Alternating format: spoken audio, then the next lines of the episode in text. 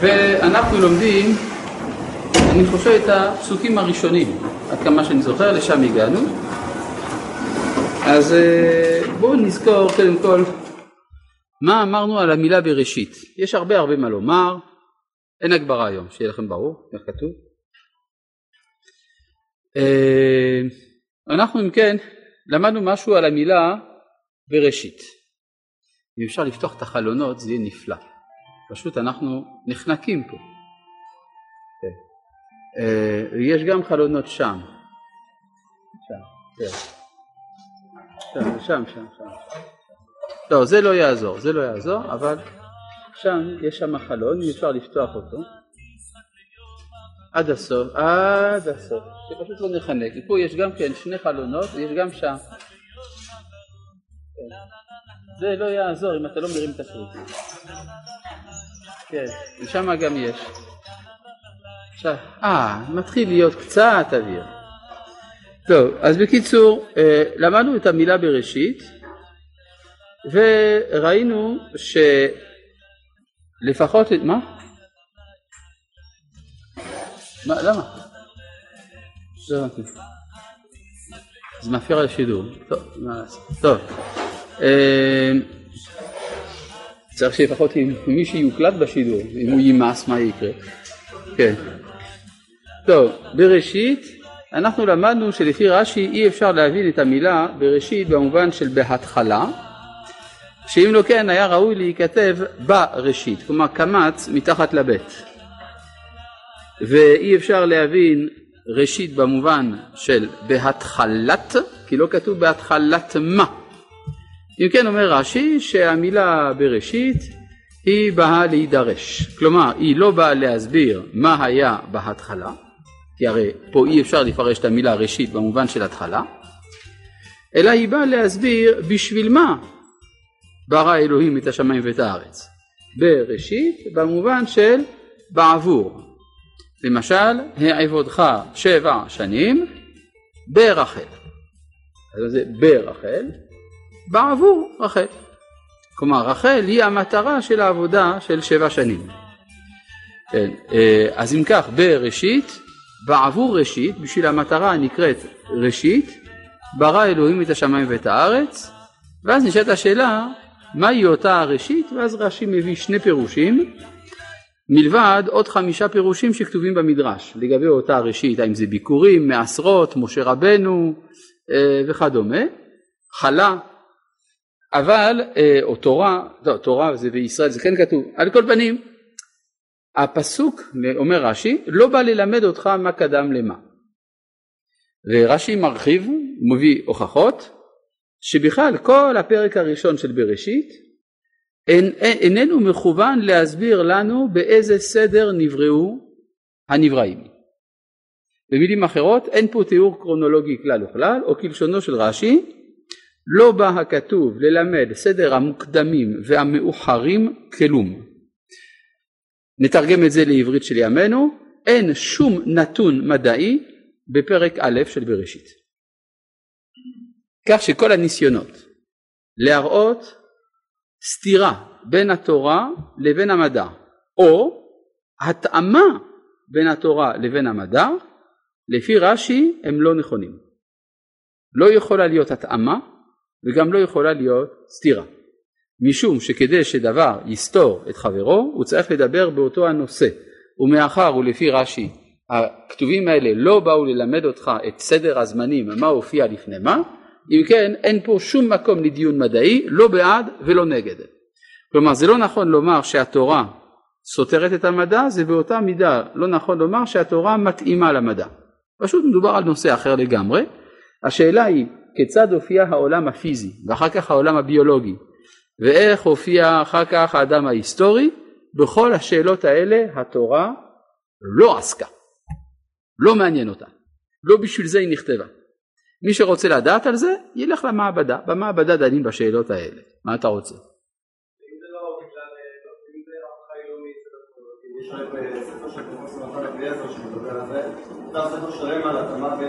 אז זה בדיוק מה שרש"י בא לדחות. זה בדיוק מה שרש"י בא לדחות.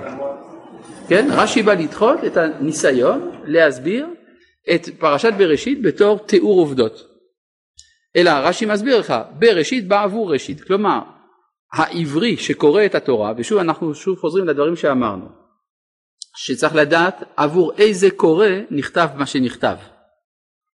העברי של תקופת הנבואה יודע שהעולם נברא. זה בכלל לא חידוש עבורו. השאלה שמטרידה אותו זה מדוע הוא נברא. מהי המשמעות, לא מה העובדה, אלא מהי המשמעות. ואת זה התורה באה ללמד. מובן? כן, רצית להגיד משהו? כן. לא הבנתי מה? מותר לפרשנים האחרים לחלוק על רש"י אם הם מביאים ראייה, כן, אין בעיה, למה?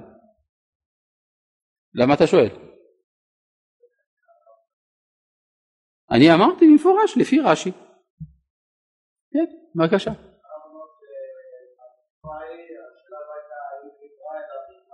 נכון.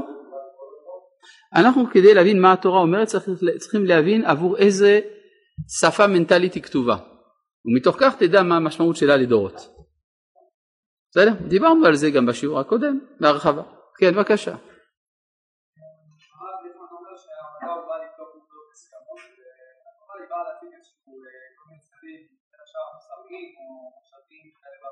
משמעות תגיד.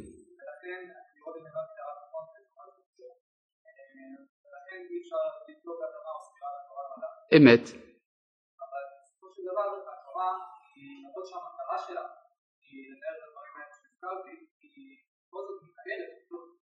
נכון.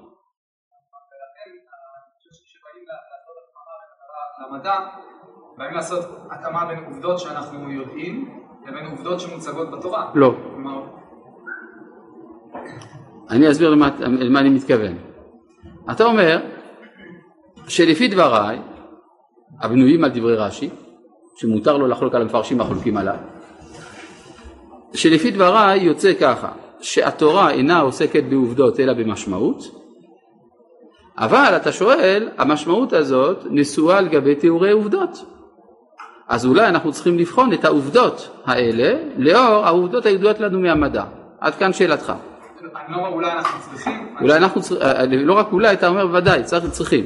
לא, מחילה, אני אומר ש... אמ, אני לא חושב שזה, אני לא רואה למה זה נכון להגיד שלא ניתן. אני לא אומר אם צריך או לא צריך, אבל אני אומר שזה נראה כאילו כן ניתן.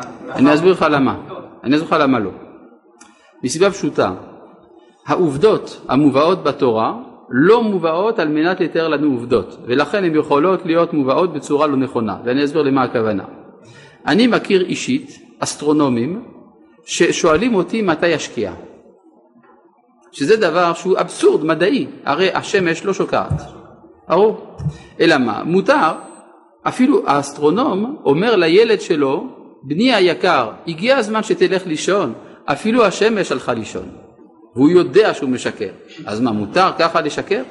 אלא מדובר על רקע אחר לגמרי, האמירה שהשמש הלכה לישון היא לא אמירה מיתולוגית, היא אמירה מוסרית לצורך אותו ילד שהגיע הזמן שילך לישון, אז אומרים לו את זה בצורה ציורית. לכן עובדות יכולות להיות מובאות בתורה לא לפי הצרכים של החקירה המדעית, אלא באופן אחר. מובן? כלומר, על פי דברי הרב, לא- אסור לנו לקחת את התיאורים בתורה כעובדה כמו שאנחנו רואים אותם בתפיסה שלנו. יש דברים בתורה שבוודאי עובדה היסטורית ושאנחנו מוכרחים להשתמ... אה, לראות בהם עובדות היסטוריות אם אנחנו לא משקרים לעצמנו, כגון יציאת מצרים, מתן תורה וכדומה. אבל כשאתה מדבר על ראשית ההוויה, מעשה בראשית ומעשה מרכבה, או תיאורים גשמיים של האלוהות, ברור ששם אתה צריך להסביר את זה אחרת. כלומר, עובדות בתורה אנחנו יכולים להסתכל עליהן כעובדות רק בעזרת תורה שבעל פה או מדרש או... למשל, כן, אפשר להגיד את זה. כן. אבל צריך להבין, למשל, לפעמים כש... אני יודע, אה, כתוב אה, ש... כתוב שהמרגלים ראו הרים גבוהות ובצורות בשמיים. כן? לא עולה על הדעת של אף מפרש לומר שהכוונה שההרים האלה היו בגובה של השמיים. פשוט מאוד. כן, בבקשה. טוב. עכשיו בואו נמשיך בהבנה. אם כן בראשית, אז מה זה כן בא לומר? זה בא ללמד אותנו משמעות ואנחנו צריכים להבין אם כן את סדר הפסוקים לפי סדר משמעותן. עכשיו, אני לא יכול להיכנס עכשיו לכל הפרטים של הפסוק הראשון, כי אם היינו רוצים להיכנס לכל הפרטים של הפסוק הראשון, היינו צריכים ללמוד מספר שנים. אבל הייתי רוצה בכל זאת להבין משהו. מה הפסוק הראשון אומר לי? בראשית ברא אלוהים את השמיים ואת הארץ. אחד הדברים שעולים מהפסוק זה שמי שברא את השמיים ואת הארץ זה אלוהים. נכון? כן, אבל בשביל ראשית ברא אלוהים את השמיים ואת הארץ. אם כן, עולה בדרך המשתמעת שמי שברא את השמיים ואת הארץ הוא אלוהים, לא? זה חשוב לדעת את זה. עכשיו, בציור העממי, עוד בלי להבין בדיוק מה אנחנו מתכוונים כשאומרים אלוהים, אבל ברור שאנחנו מייחסים לאלוהים שלמות. אז מן הסתם, אם הוא ברא שמיים וארץ, מדובר בשמיים מושלמים וארץ מושלמת. זה מה שעולה לפחות מהפסוק הראשון, אם אין לי כל מידע אחר. כן, כמו שאומרים, מה שההוא עושה זה תמיד מושלם. כשזה הקדוש ברוך הוא, קל וחומר. בראשית ברא אלוהים, את השמיים ואת הארץ, כן.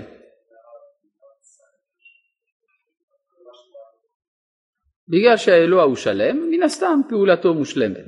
זה הציור העממי מבין, נאמר, כן? עכשיו אם אני עובר לפסוק ב', אנחנו רואים משהו אחר לגמרי. והארץ הייתה תוהו ובוהו וחושך על פני תהום ורוח אלוהים מרחפת על פני המים. התיאור הוא של עולם שאין בו סדר, נקרא לזה בעברית פשוטה בלאגן. כלומר, בראשית ברא אלוהים את השמיים ואת הארץ, מדובר בעולם מושלם, וכאן אני רואה עולם בלתי מושלם, תוהו, בוהו, חושך, תהום. זה מה שאני רואה. השאלה היא איך להבין את ההפרש הזה. כלומר, יש הבחנה, אם כן, בין עולם אידיאלי לבין עולם מציאותי, לא אידיאלי, שבור, קרוע, איך שתרצו לקרוא לזה. כן, חכמי הקבלה קוראים לזה שבירת הכלים. כלומר, אין יכולת של עמידה של הכלים של הבריאה מול שפע אור אינסוף. לא משנה איך לקרוא לזה, אבל אנחנו רואים הבחנה בין מה שבפילוסופיה מכנים בשם הדבר כפי שהוא באמת והדבר כפי שהוא במציאות. כן? יש אמת ומציאות. פסוק א' מתאר את העולם כפי שהוא באמת, מהנקודה של אלוהים אמת, ו... יש העולם של המציאות שבו יש כל השבירות והמשברים שבעולם. כן, בבקשה.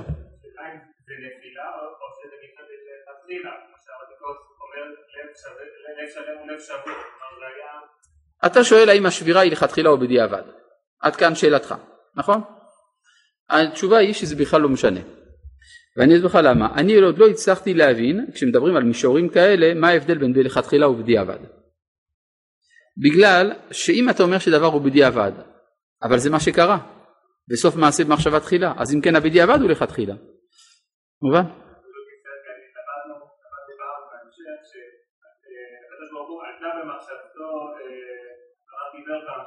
כן, הנה, זה אותו דבר, כן, עלה במחשבתו לברוא את העולם מידת הדין, ראה ש... וכולי. נו, אז מה? אז מה? מה אתה רוצה להוכיח מזה? אה? זה ניסוח, אבל ההתנסחות הזאת היא לא מוכיחה שום דבר. כי אם אני אגיד לך בדיעבד קרה כך, סימן שלכתחילה היה צריך להיות כך, כך שזה לא מוכיח כלום. לכן אני רואה את עצמי פטור בכל הדיונים על הנושא הזה לדון בשאלה של לכתחילה ובדיעבד. בסדר? בכלל אנחנו רואים לכל אורך מעשה בראשית וגם לכל אורך התנ"ך אחר כך, אבל במעשה בראשית זה מאוד בולט. שכל פעם שהקדוש ברוך הוא אומר משהו, במציאות קורה הפוך. כן? יש כל הזמן כישלון, כלומר מה שהקדוש ברוך הוא רוצה שיהיה, מתכנן להיות, במציאות לא יוצא לפועל. אז אם זה קורה כל הזמן, אז זה אומר שזה מתוכנן ככה. אז נקרא לזה כשל מתוכנן. בשיטה של כשל מתוכנן זה דווקא מאוד מעניין. אם היה כשל, אז הייתה הצלחה. כי זה הצלחה של מה שתוכנן.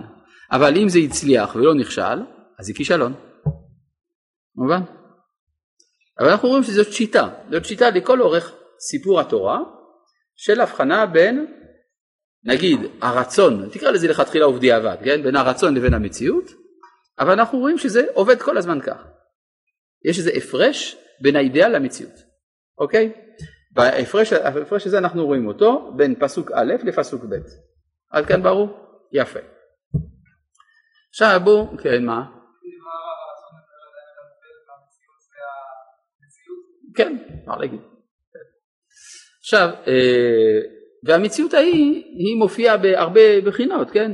תוהו, בואו, חושך, תהום. למשל, המדרש אומר, ילקוט שמעוני, תוהו זה בבל, בוהו זה פרס, חושך זה יוון, תהום זה רומא, רוח אלוהים זה רוחו של מלך המשיח.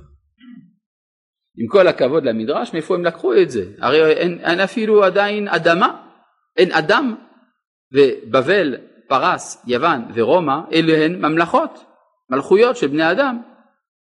אלא זה בא לומר שכל שביר, שהשבירה עוברת בכל המישורים.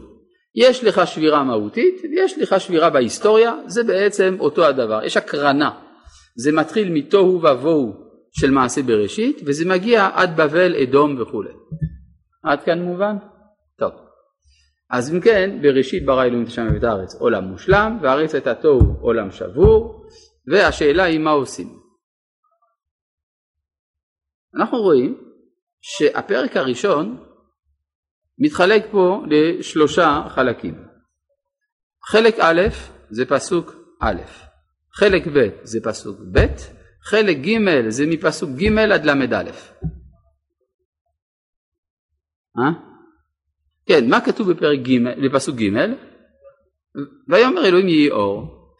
אחר כך הוא אומר יהי רקיע, אה, ייקבו המים, אה, תדשי הארץ דשא, יהי מאורות, עוף יעופף, קצת דגים, קצת בעלי חיים, אדם. כלומר זה כאילו שמישהו נכנס למקום, מה זה מבולגן? הוא אומר קודם כל, ראה, קודם כל שיהיה פה אור, שנראה מה קורה. אחר כך, טוב תפנו לי פה קצת מקום, יהי רקיע, שאפשר להסתדר, שאפשר לא רואים פה כלום, קצת להזיז פה משהו. טוב זה רטוב, יאללה שיקבעו המים. ואז אפשר לשים קצת עציצים, קצת תאורה קבועה, קצת חיות, אפשר להביא עכשיו דיירים. כן? ככה זה נראה הסיפור, נכון? כלומר, ההבחנה, ההפרש שיש בין פסוק א' לבין פסוקים ג' עד ל"א, זה ההבחנה היא ההדרגה. כלומר, מה גורם כנראה לזה שהעולם שבור? זה ההיעדר של הזמן. לא נותנים זמן. כיוון שאין זמן אי אפשר לממש את הערכים, אי אפשר להביא לארץ מושלמת, אמנם השמיים נשארו בשלמותם אבל הארץ שבורה, ולכן מוכרחים לתקן באופן הדרגתי. עד כאן מובן? יוצא שאם אני רוצה לתת שמות לשלושת החלקים האלה, אני אומר כך, עולם מושלם, עולם שבור, עולם משתלם. אני חוזר, עולם מושלם, פסוק א', עולם שבור, פסוק ב', עולם משתלם, מג' עד ל"א. בסדר? עכשיו נשאלת השאלה, מה יותר טוב, עולם משתלם או עולם שלם? יש צדדים לכאן וצדדים לשם. אבל יש משהו במשתלם שהוא חסר. שהמשתלם הוא כל הזמן בהשתלמות אז הוא, הוא אף פעם לא מגיע למטרה שלו. מצד שני המשתלם יכול להשתלם ללא גבול עד אינסוף אז יש מעלה בהשתלמות. אומר הרב קוק באורות הקודש השלמות האמיתית בנויה משני ערכים שני ערכי השלמות השלמות של השלמות והשלמות של ההשתלמות. ובעצם מופיע כבר בפרשה שלנו. בסדר? עכשיו אם ננסה לצייר לעצמנו בצורה גרפית את מה שלמדנו כאן אז אני אצייר את זה ככה, יש מושלם, יש נפילה, יש עלייה. איך קוראים לי תנועה כזאת? אה? פרבולה, נכון. וכשזה תנועה, מה זה אומר? זה שיבה. משהו חוזר, נכון? משהו התרחק וחוזר. אצל חז"ל יש כינוי לתנועה הזאת, התשובה. תשובה. כן, רצו ושוב זה שני חלקים של התשובה. זאת אומרת שבתשובה, אה, זה עכשיו מובן מדוע חז"ל אמרו, תשובה קדמה לעולם. כן. זאת אומרת שהתנועה הזאת היא בראשית המציאות. יש אידיאל שנשבר וחוזר לעצמו. כן, בבקשה.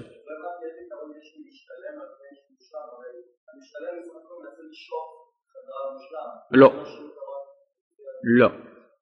המשתלם אומנם בראשית דרכו מנסה לחזור אל המושלם, ואז יוצא שכשיחזור אל המושלם יעצור את, את עלייתו. אבל אם ההשתלמות הופכת להיות תכונה קבועה ומתמדת, אז היא אינסופית. נכון, המושלם היה חסר ההשתלמות, יפה. זאת אומרת שאם אנחנו נצייר את זה בצורה גרפית עוד יותר מדויקת, אנחנו נצטרך לזכור שפעם כשעשינו מבחנים מישהו סימן לנו וי, נכון? נכון שמסמנים וי? עכשיו ראיתם איך שהוי כתובה? זה למעלה, יורד למטה, אחר כך עולה עד אינסוף. עולה ללא גבול, נכון? אז זה ה-V הזה, זה, ה, זה הסיפור של מעשה בראשית. עד כאן מובן? טוב. כן. אה, חשבתי אתה רוצה להגיד משהו. טוב. עכשיו אני רוצה, אחרי כל זאת, להתבונן עוד קצת. במילה השנייה של התורה, כן? כל זה היה ביחס למילה הראשונה וההשפעה שלה על הבנת הפסוקים שבאים אחריה. מה עם המילה השנייה? זוכרים אותה? ברא. המילה ברא, כדי להבין מה המשמעות שלה, יש לה, אפשר לומר, שני שורשים שונים, האחד בארמית והאחד בעברית. נתחיל עם הארמית. מה פירוש ברא בארמית? בחוץ, נכון? בחוץ. כלומר, לפי התפיסה הזאת, אם אני קורא את התורה עם תודעה ארמית, ויש הצדקה לזה, יוצא שהמעשה של הבריאה זה להציב בחוץ. מי שבחוץ, אם אומרים לי אתה בחוץ, מה, מה אני רוצה? לשוב. כלומר התנועה של התשובה כתובה מעצם המעשה של הבריאה. ולכן אפשר לומר שהקונוטציה הקשורה לבריאה זה קונוטציה של ריקות. גם בספר יהושע עלה היערה וברתו. לברות הכוונה לעשות מקום ריק בתוך היער, לברות. כך שאפשר לומר שהבריאה היא מקום ריק מאלוהות, כביכול סילק הבורא את עצמו כדי לתת מקום לזולתו. אם זה, אם זה נכון מה שאני אומר, יוצא שהמעשה של הבריאה הוא המעשה המוסרי בתכלית, נתינת מקום לזולת. בסדר? זה ההסבר על פי הארמית, כן. מניין לי שאפשר להשתמש בארמית. אני הרי ציינתי בדרך אגב שיש לגיטימציה לזה, נכון? נכון, נכון, נכון. אני אסביר להם מאיפה אני לוקח את זה. כן, אה, המדרש שהבאתי שבוע שעבר, שמה? אני לא הבאתי את המדרש הזה. אה, שהתורה ניתנה בארמית. כן, אבל זה לא מספיק, אם ככה גם מתאים לדבר בלטינית, וזה לא אמרתי. כן, לא, זה לא משם. זה לא משם. אלא, קודם כל אני רוצה להעיר הערה מעניינת. יש פסוק, ויאמרו מן הוא, כי לא ידעו מה הוא, נכון? כך כתוב? ויאמרו מן הוא, כי לא ידעו מה הוא. אם הם לא ידעו מה הוא, אז איך הם היו צריכים לקרוא לו? מה? נכון? לא מן. באיזה שפה הם דיברו? בארמית. זאת אומרת שאבותינו היו להם שתי שפות, עברית בתור לשון קודש, ארמית בתור לשון חול, ואני רוצה להבין מדוע. אנחנו צריכים להבין מה זה בכלל ארם עבור הזהות העברית. זה אנחנו כשנגיע לשם, לסוף פרשת נוח, אנחנו נראה שהארמיות זאת ההווה אמינה של העבריות. כלומר, אבותינו חיו בארם, והייתה מחשבה שייתכן שהגורל של המשפחה של בני עבר צריך להתקיים במסגרת עבר.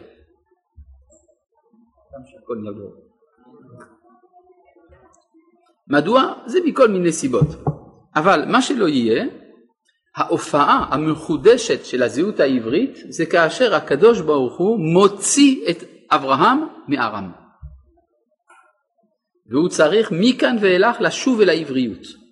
יוצא שהישראליות זאת עברית שהתגברה על הארמית.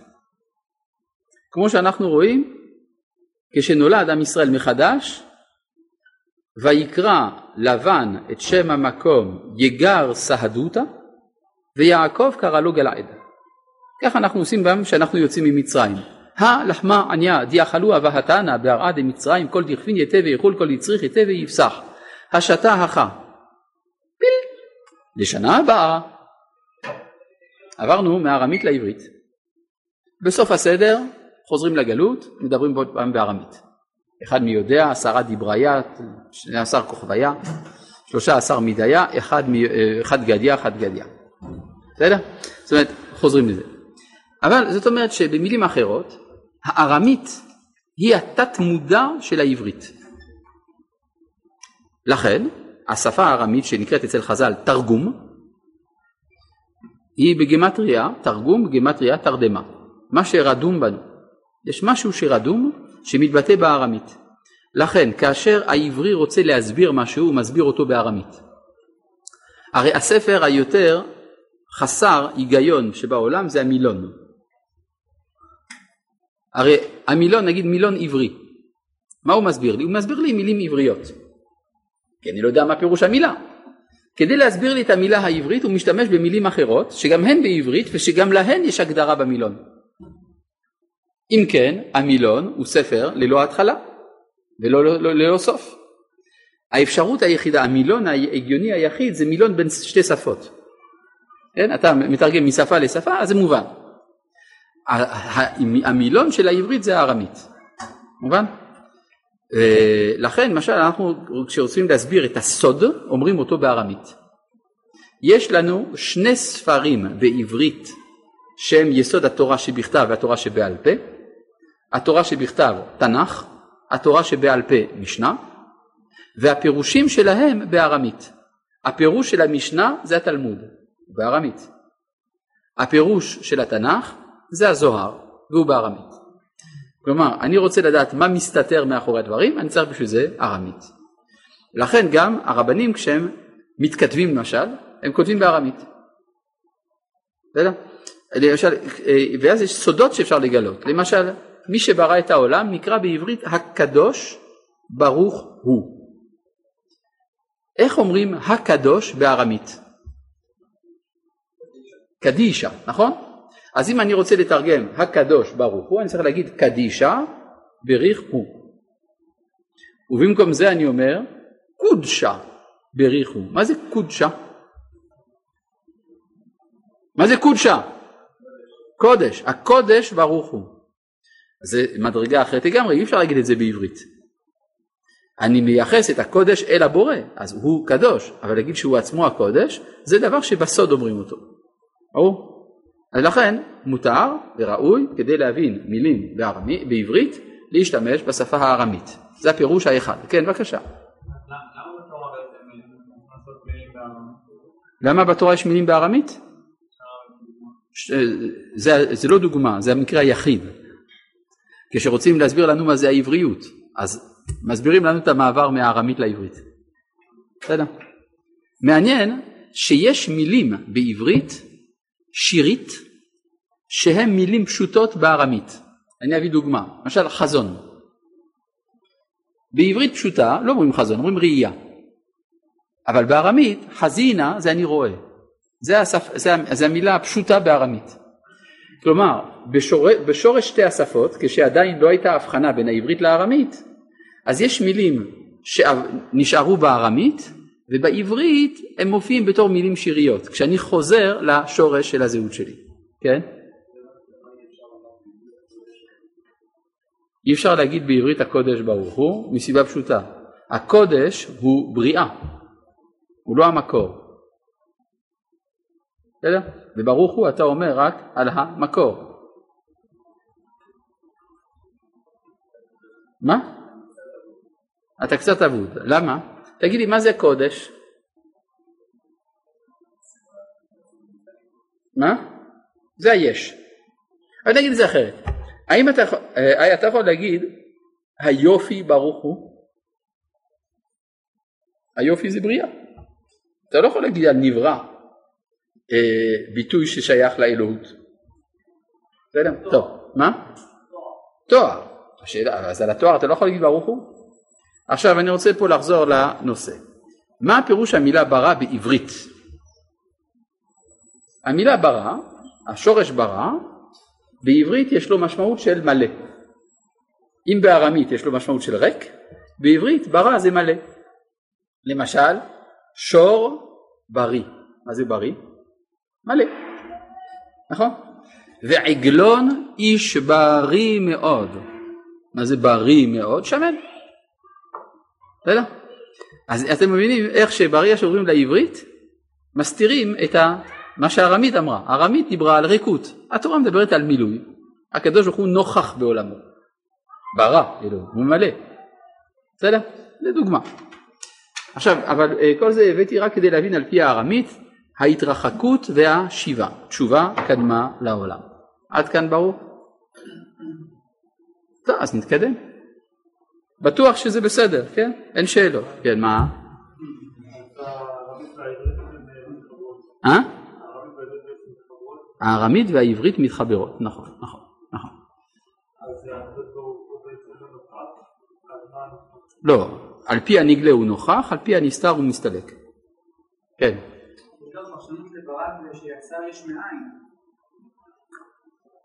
אתה אומר ברא פירושו יש מאין. ואני שואל, מניין לך אה, פרשנות זו?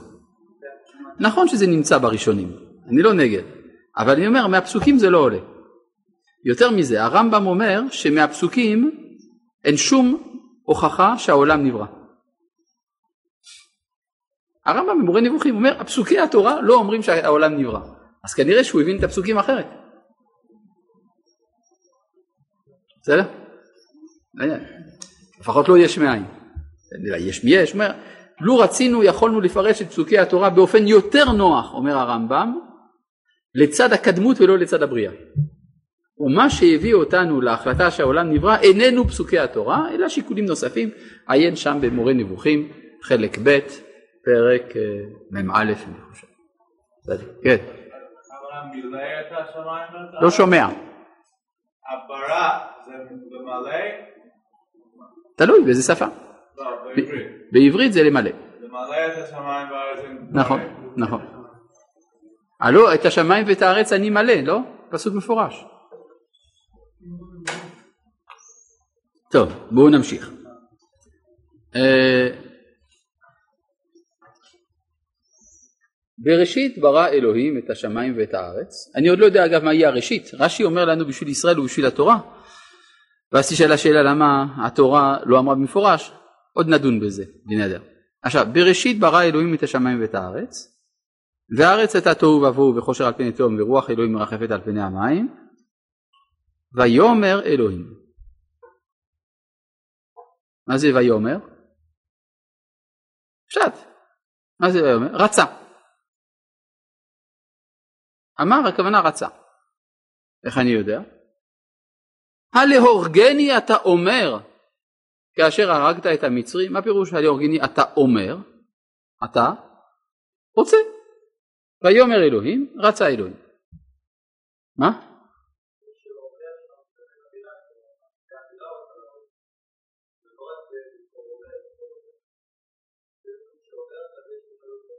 אז זה דרוש, אז זה דרש, כן? כי אמר השם להשמיד אתכם, נכון? אה, כן, מה? ויאמר השם אל משה לאמור, ומה פירוש שמה ויאמר? אני עוד לא יודע מה פירוש שהשם אומר. אני בינתיים בפסוקים הראשונים של התורה. מה, אתה רוצה לחלוק על רב סעדיה גאון? תגיד לי. הרב סעדיה גאון אומר את זה. זה נקרא ג'וקר. כן, מה אתה אומר?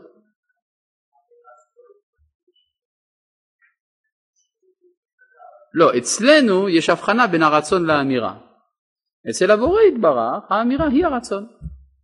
כן, או כמו שכתב רבי שמואל החסיד בשיר הייחוד, יכולת השם בחפצו קשורה. כן. אני הסברתי מה זה רוח אלוהים מרחפת על פני המים. אני הבאתי מדרש שאומר זה רוחו של מלך המשיח. אבל אני רוצה קצת להרחיב אם אתה כל כך רוצה. הרוח אלוהים מרחפת, הריחוף, כשמרחפים על גבי משהו, זה אומר שיש משהו ששבור ורוצים לאסוף את השברים. פאזל, כן? נגיד יש לך כלי, נשבר, ואז אתה מחפש, אה יש פה חתיכה כזאת, חתיכה כזאת, בוא נדביק ביחד. רוח אלוהים מרחפת. אז זה אומר שבתוך השבירה יש מגמה של אחדות. וזה מה שאומר רוחו של מלך המשיח, שעולה מתוך בבל, אדום וכו'. על פני המים. אתה רוצה שאני אסביר כל מילה? אני יכול, אבל זה ייקח לנו זמן. יש מגמה מסוימת בפרשנות. כן, שאלה, המילה מים היא יחיד או רבים? רבים. אז מה היחיד של מים? מה? אני לא שאלתי אם יש יחיד, שאלתי מה היחיד. אה? מה, נכון? כלומר, מה זה מה? מה זה משהו, נכון? מה אם זה כל מה שיש. כללות היש. זה מים. בסדר? כן.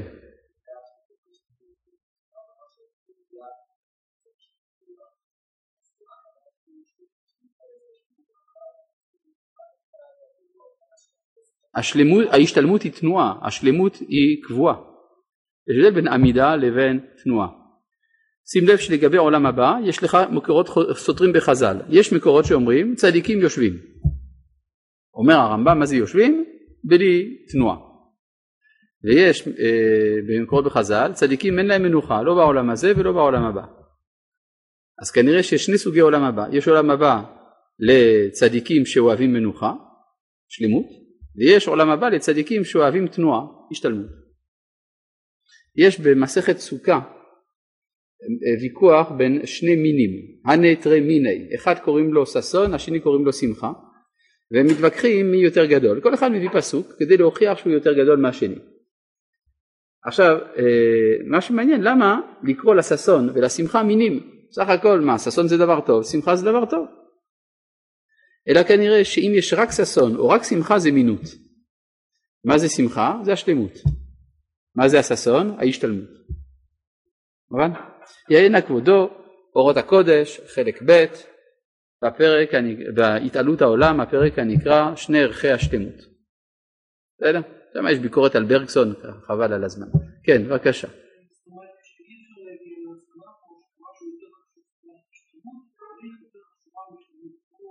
נכון, זאת אומרת שכדי לתפוס את המציאות האמיתית אתה זקוק לשני ציורים כאחד. כלומר הרבה פעמים כשאנחנו מדברים על דברים שורשיים אתה זקוק לשני ציורים. למשל למה הדבר דומה? זה ש... למשל שמעתי פעם מפרופסור שלום רוזנברג מצא חן בעיניי. הוא אומר יש אדם יש לו פאזל. הפאזל זה מתאר איזושהי תמונה. אבל אתה לא יודע מה התמונה. אתה מרכיב, יוצא לך תמונה יפה מאוד אבל אתה שם לב שיש חתיכה שלא נכנסה. אז אתה אומר וואו אז בטח טעיתי. אתה מפרק את הכל, מרכיב עם החתיכה החסרה תמונה אחרת לגמרי, אבל אז אתה מגלה שיש חתיכה אחרת שלא נכנסת. זהו, זאת אומרת שכדי להבין, לפעמים יש רעיונות שכדי לתפוס אותם אתה צריך שני ציורים. לכן רש"י בהרבה מקומות כותב פירוש, אחר כך כותב דבר אחר. מה זה, אז תחליט, או זה או זה. למשל אתן לך דוגמה, מפתיע מאוד ברש"י, רש"י כותב על הפסוק וחמושים עלו בני ישראל מארץ מצרים. מה אומר רש"י פירוש ראשון? אין חמושים אלא מזוינים.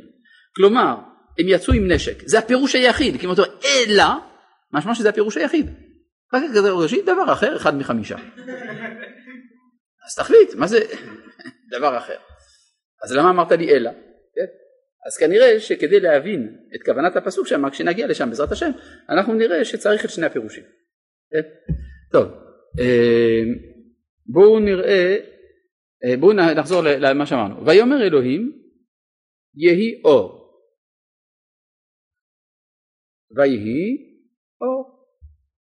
יפה. יהי זה ביטוי חזק מאוד, נכון? מה זה יהי? קיום. זה מלשון היו, כן? קיום, יהי אור. ומה כתוב אחר כך? ויהי אור. אחר כך אם אני רואה בהמשך הפסוקים, ויאמר אלוהים יהי רקיע. רקיע חזק מאוד. אחר כך אני רואה תדשה הארץ דשא. לא כתוב יהי דשא. מה זה אומר? שהקיום של הדשא זה לא קיום חזק כמו של הרקיע והאור. והראיה, מישהו ראה פעם דשא בחיים שלו? לא של השכן, אפילו שלך, כן? אנחנו רואים שהצומח לא מחזיק מעמד. אין לך צמח שמחזיק כל ימי העולם, אבל רקיע יש כל הזמן, אור כל הזמן. מה כתוב אחר כך? יהי מאורות, שמש ירח, כוכבים. זה אני רואה, באמת, שמש ירח זה קיום חזק. אחר כך ישרצו המים שרץ נפש חיה. ועוף יעופף על הארץ על פני רקיע השמיים. מה זה אומר? אין פה קיום חזק, בעלי חיים מתים. פיל יכול לחיות מאה שנה, אבל הוא לא יכול לחיות 200 שנה. יש צבים שחיים 300 שנה, אבל לא 2,000 שנה, אין צב שחי 2,000 שנה. אם כן, אין קיום מתמיד. כלומר, הביטוי יהי מציין מה שקיומו מתמיד.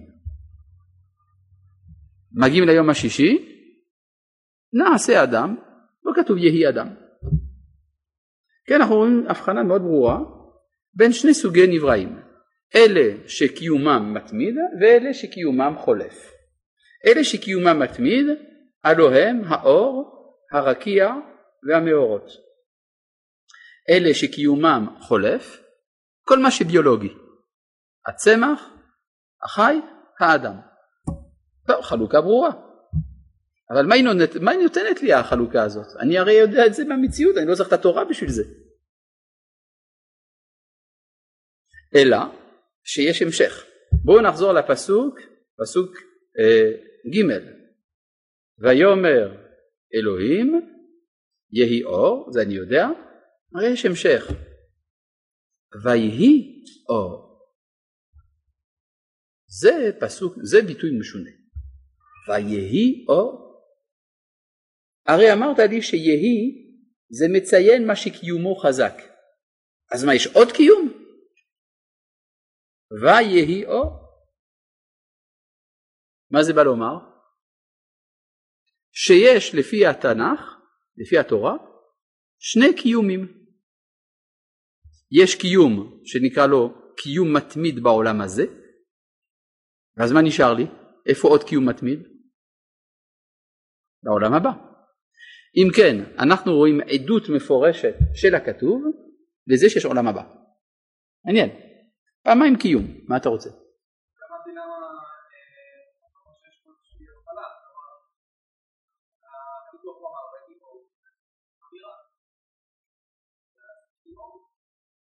כן? אם ככה, אם כדבריך אז יש לי קושי. כי למה לא כתוב למשל ביהי רקיע ויהי רקיע? לא כתוב. אם זה רק הקיום של, ש, של הציווי אז כל מקום שבו כתוב יהי היה צריך להיות כתוב ויהי. יהי רקיע ויהי רקיע אבל לא כתוב. יהי מאורות ויהי מאורות לא כתוב. במקום זה יש ביטוי כזה פרווה ויהיכם. כן? אז זה בא לומר שיש פה משהו אחר. זה לא בא רק להגיד איך הביצוע היה, זה בא לדבר על גורל, מעבר לקיום הראשון, יש עוד קיום אחר. ואז יוצא, עכשיו בואו נבדוק, אז לגבי הרקיע והמאורות, לא כתוב ויהי. לגבי הדשא, מה כתוב? ויהי דשא? לא. ותוצא הארץ דשא. לגבי בעלי חיים לא כתוב ויהי נפש חיה. כלומר, בינתיים אני רואה שלוש קטגוריות. מה שבו כתוב גם יהי וגם ויהי. קטגוריה שנייה, דברים שכתוב עליהם יהי אבל לא כתוב ויהי. קטגוריה שלישית, מה שלא כתוב עליו לא יהי ולא ויהי. מה חסר? נכון, משהו שלא כתוב יהי, אבל כתוב בו ויהי. יפה, מצאנו באדם, שבאדם לא כתוב יהי אדם, אבל כתוב בפרק ב' פסוק ז' ויהי האדם לנפש חיה. אם כן, אנחנו רואים דבר מאוד מעניין, שהקיום של האדם בעולם הזה שווה לזה של בעלי חיים. אבל יש לו עוד קיום, שהוא הקיום האמיתי שלו, זה בעולם הבא. ויהי האדם. עכשיו כאן הרווחנו משהו מאוד מעניין.